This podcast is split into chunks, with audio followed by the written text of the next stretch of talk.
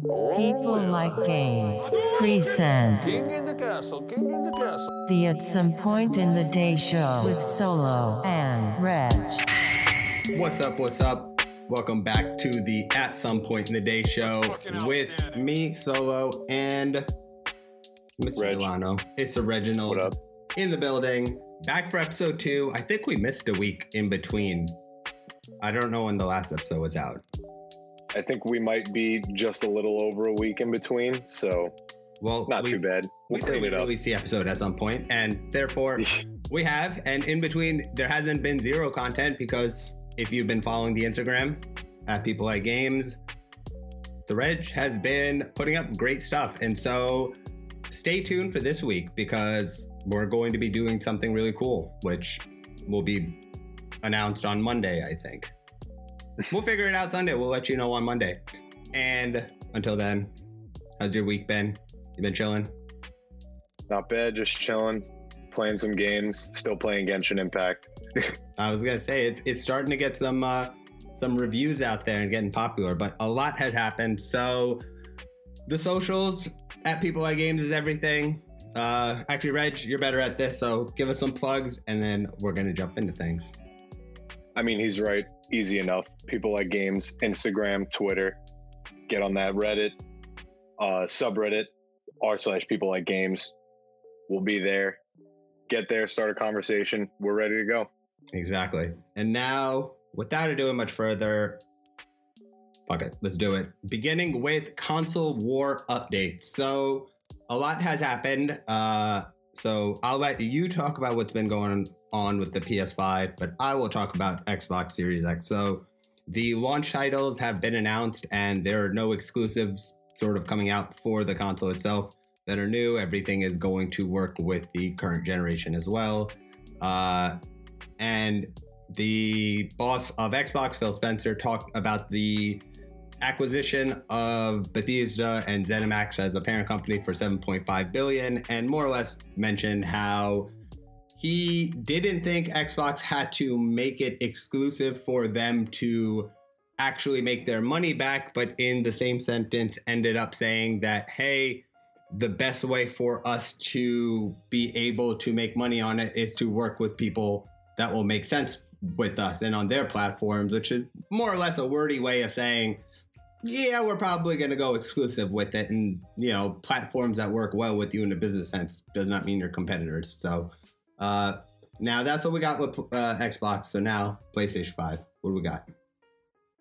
So, PlayStation, I believe it was yesterday. I watched it yesterday.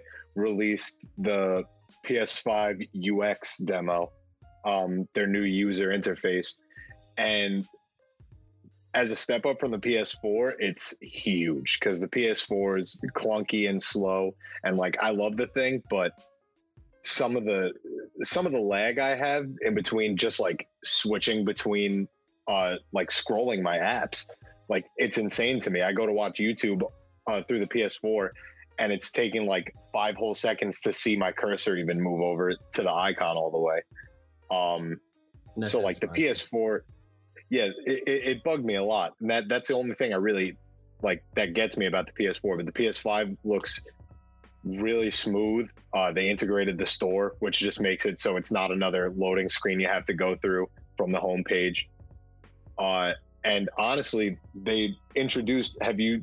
I don't know if you've seen any of it, but the the card system that they have, hmm it's these little notifications that come up instead of when you press the PS button in the middle of the controller. Instead of taking you all the way back to the home screen, hmm you get these little cards along the bottom of your game while your game is still running, and they can, depending on the game, it has to be made towards the the UX that they have going on Yeah. I was going to say, how are they to integrate that per game? But So that's I'll get to exclusives in a second, but these cards can track your objectives. Um, they can track certain trophies, which like trophies was easy enough. We were doing that on the PS4, but now this is tracking things in game in real time, and it can actually jump you to specific levels or locations if you are past it already. So if if you have a game that offers you the ability to go back to try to get some of those collectibles you missed or something, you can pull up a card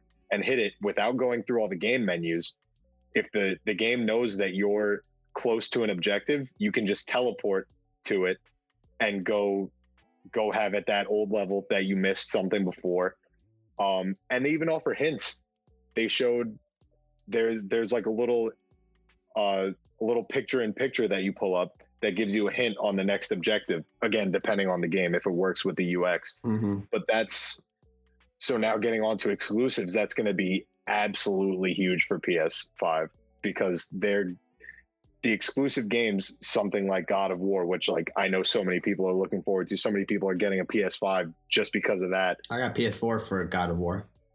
Exactly. But Tho- but those kinds of games, which people already love, we already know people are buying PlayStation for the exclusives.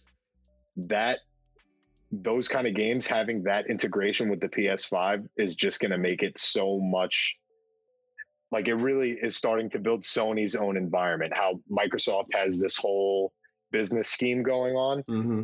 PlayStation now has their own little thing going on, and it really gets to the heart of the game itself and the development of the game.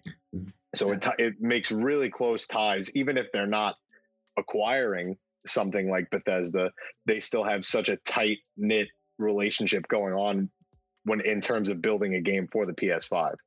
That's very interesting because it reminds me because I played Ghost of Tsushima and for a little bit, um, and the in the way to be able to figure out which way to move in like an arrow on the map was to take the middle portion of the PS4 controller and then swipe up, and then that would direct the wind in the direction you had to go for your objective. And so it's integrated and it's sort of like with the God of War controller stuff with the the feeling when you throw the axe in the game and it catches it, you feel a weighted version to start Mhm. building that into all of their own first party games. I feel like that's what I was talking about with Xbox, which is if you have a perfect business model, but you don't maybe have all the games in the world to be able to fill that out, like who's really going to win? Like what version of a console, based on what we just talked about, is more likely integrated or set up for someone who's actually a gamer versus like, hey, here's ease of access, but not a lot of games. I don't know how far that system ends up eventually working.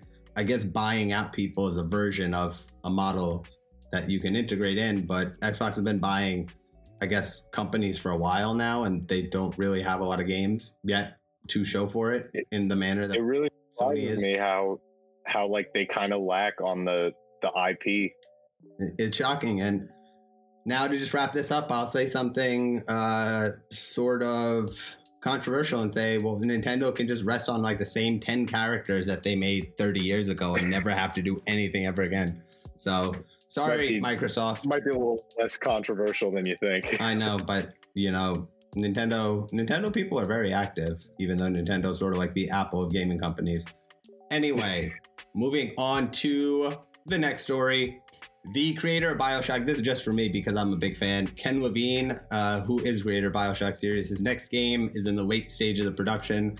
What it is, what it's about, no one knows. It is a sci-fi RPS uh, RPG elements with RPG elements, whatever that means. Probably the most generic phrasing you can give to a game, but I'm excited. I'm a big fan of his. We talk on Twitter occasionally. And I mean, hey, it's, a legendary IP. yeah, Um, it's going like it's gone down as a great no matter what. At least the original. exactly. It's, it's gonna be awesome. Yeah. I'm excited to play it on whichever console it ends up being on, which is probably both because it's not exclusive. But that's And I like it. the mystery behind it. Exactly, a little mystery. But actually, let's jump back to Nintendo because I do have a funny story about Nintendo. While you have something more substantial, for my end, I would like to talk about. I'm a big fan of legalities, in particular cease and desist for anyone who knows my Nintendo business strategy. But Nintendo issued a cease and desist letter, which is a legal letter basically that says knock it the fuck off or we're going to sue you to a adult film actress known as Pokey Princess. Uh, I'm not going to spell it for you. Figure it out yourself. Formerly known as formerly known as because she got that letter from Nintendo's lawyers saying make that formerly my G, and she is now Digital Princess. Um, and they did it So she'd been using the moniker for a couple of years now, but the moment that she decided to actually uh, trademark her brand and to begin to sell merchandise with images of Pokemon and the Pokeball is the moment that Nintendo took action. So more or less, they let her do it when no one really cared because she was doing like I guess videos of it too and the characters etc. But the second she tried to monetize from it, Nintendo was like, mm, "Why the fuck do you think we're gonna want to be associated with this?" And so hilarious, but it is uh it shows this sort of furthering reach, as they would say, of gaming into the mainstream. Uh I don't know. Into That every really- stream. exactly some for some form of the stream but i just wanted to bring that up because that show was hilarious and nintendo just cease and desist everyone doesn't matter if you're a replica rom website or an adult film actress you're getting the nintendo lawyer letter Yeah. Normally, th- there's g- probably going to be a lot of people who are going to say, uh, "Oh, it's because she's she's a sex worker and this, that, and the third. And there's this whole debate now about sex workers.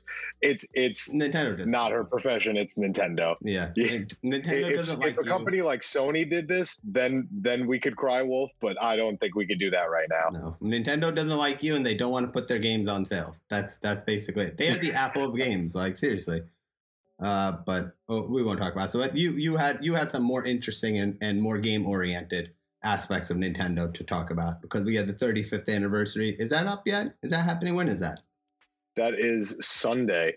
Will be the 35th anniversary of the NES.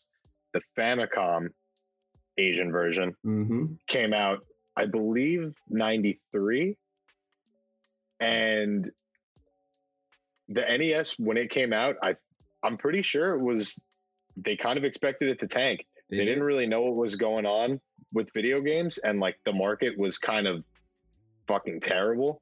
actually have a book behind me here somewhere that's actually really good on it called console wars um i forget the article but it's basically about the battle between sega and nintendo when it was coming out here um 35 years is a long time Yeah, I mean it's much older than me right now. Ten years older than I am, honestly.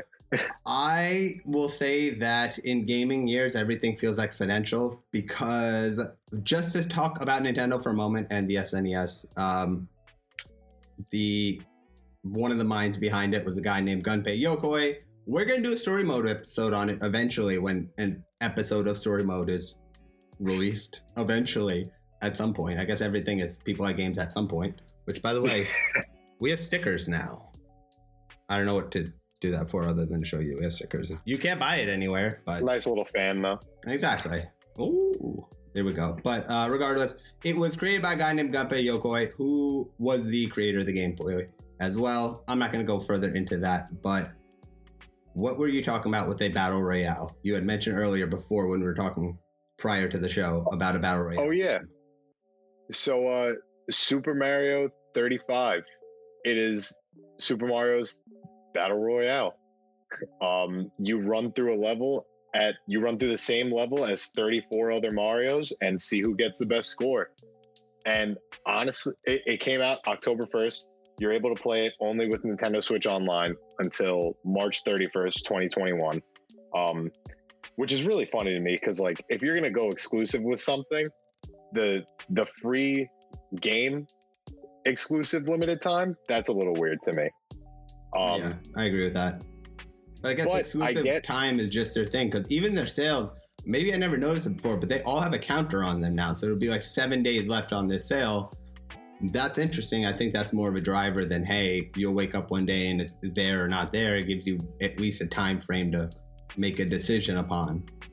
yeah, when you see the deadline, you're more uh, you're more willing to go. Oh, I had I'm running out of time. Better do it now. Exactly. It's like why not? You got to pull the trigger uh, in a case Yeah. like that. But I'm surprised. But I mean, hey, like, down.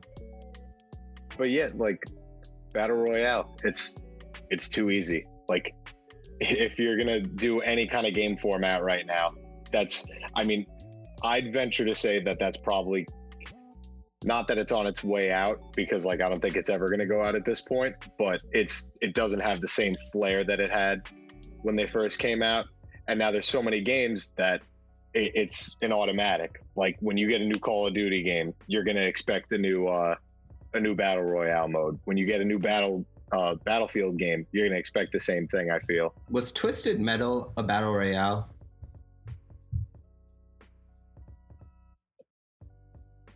That's interesting. I know. I just think about I it. I never would have thought about it like that. I'm like, I mean, it's the last man standing in a battle royale. It's like Royal Rumble, technically. I mean, It's like a kart racer battle royale with lots of flames and death.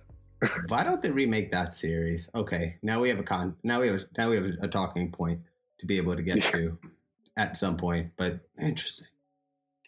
Well, battle royales. yeah, that series I do agree to it. that series died out, and I uh, I really loved Twisted Metal as a kid. That was the first back. like all that shit's coming back. All the ni- if they remade Tony Tony Hawks, they have no reason not to re be be redoing rather Twisted Metal. But before yeah, we run on for like that they're redoing. way too long for people, I guess we'll say I wanted to talk a little bit about GameFly getting acquired, but that will be in the the next episode because there's a lot I have to say about the existence of gaming rental and the idea of rental being dead because I was gonna say the, the existence of GameFly is enough to just like that blew my mind the minute I saw that article. It was like they even exist anymore. I did a I did a lot of research on this, so I have a lot to say on it. Um, on digital and this one, but we're gonna get to that because subscription services have basically challenged the nature of their existence. But it's sort of like streaming services don't capture everything in movies and TV as well. Same reason you can buy them. So these exist for the middle crack games that might not make it to the streaming service or the Game Pass, but that people want to play, but they wouldn't pay full price for. I guess we're gonna find out. Um, but Animal Crossing is one of the things I did want to mention. We're not going to talk about it for too long, but Joe Biden and his political campaign have launched their own island called Biden Island. And Biden HQ. Biden HQ, excuse me. And I, being someone who has not played Animal Crossing, don't mind this box up here, um, but who as a I, I played a little bit. I, I had the game before my sister took it, and it is an interesting concept because I mentioned it when a couple of these campaign ads that popped up maybe a couple of weeks ago in the game, but now to launch a full island in it, uh, it's sort of the next step of political campaign advertising, especially with a lot of games turning on the option to do in-game advertising. So if you play a game of NBA 2K Live, some of the advertising is going to be live, and you can now, as a company, pay to be inside the game, advertising inside of the video game, because all these games are evolving products now. They're not sort of stasis ones. So it's now it's being integrated to ad tech as well. Another completely tangential conversation that I'll get to at another point, but back to what I was saying specifically here. The Reg did get a chance to actually check it out, so he is going to talk about it. What was there? What was it like? Was it overtly political to the campaign? Was it generic, get the vote out? What did you see when you landed on Biden Island? Give us a walkthrough. So the first thing you notice is it's an awesome island. like my island sucks. I I'm not that great with it and like I get into the game, I feel really confident. I spend an hour and a half doing all these tasks and then like one small quarter of my island looks a little bit more improved and I just give up. So like they, they did a professional job on this. Like someone who plays video games, um, unless they just had, which is possible, unless they just had someone from the Animal Crossing team go in and custom build something right away. Like this thing is nice, and they obviously added more things in there. There's a huge White House or Capitol building in the background. Um, when you're looking from a certain spot, you can see, and it's just flowers leading up to it. Um, it's not very political in no one's pushing policy on you they they know who the audience is supposed to be for animal crossing and they know who's actually the audience a lot of people who are playing animal crossing i'm not gonna lie are probably already know who they're voting for but um they're they're not pushing anything down your throat it's mostly a get out and vote thing and yeah there's a lot of joe biden obviously it's biden hq they they make a lot of cute little references like He loves dogs and trains. There's dog houses and train sets everywhere. Um, the the little Joe Biden surrogate guy says uh, no malarkey. That's- So it, it it's like a nice little cute island, but it, uh, like I appreciate as someone who's been forced to watch politics all year, I appreciate that they're not shoving the political side of it down your throat, and it's more of a hey, go out and vote. They're not saying vote for me; they're But just I saying mean, vote. if you know who's vote, who they're voting for anyway, to say go out and vote is go out and vote for me. Yeah, But regardless, I mean we all we all know what the real message That is, but being it's, set it's aside- nice the way they present. Exactly. It's nice the way they presented it. It is funny to see that there will be people in these sort of places that could get hired if you have a beautiful island. Someone might have looked for top island top islands in, in Animal Crossing and on an online list and found someone and contacted them and said, Hey, would you be down to build this island for us in a way that's sort of cool, integrated into the game? Because as you're saying, even though I didn't check it out, for it to be as natural as that is impressive in and of itself. Um, and that sort of new form of new step of advertising and political campaign advertising and gaming in an active game like this where you can sort of jump across islands into other people's worlds etc how video games integrate actually into mainstream society and the way that they're becoming more than just a recreational sort of pastime but becoming a communication platform in and of themselves um yeah, I don't have much to add beyond that, just because it was super interesting. But Maybe next time we could talk about Burger King on Twitch. Burger King on Twitch and GameFly existing apparently still. However, that's all I got. Um, thank you for sitting through and listening. I don't have anything else to add in terms of plugs. At People Like Games, go to the Instagram. The Reg is putting up a whole bunch of great shit every day. I do it occasionally, but he does all the heavy lifting. But we're gonna get better at it and get more cool stuff going with more video too and an episode of story mode. I promise that's on me. So my bad. It's coming. You know the socials, you know us. Anything else to add? uh, look out for Monday. We got a big announcement coming. And if we're still not sure on Monday, you'll get an announcement about that. That is what I'm talking about. There's no way better to end this. We out here. Reg, Godspeed, sir. Peace out.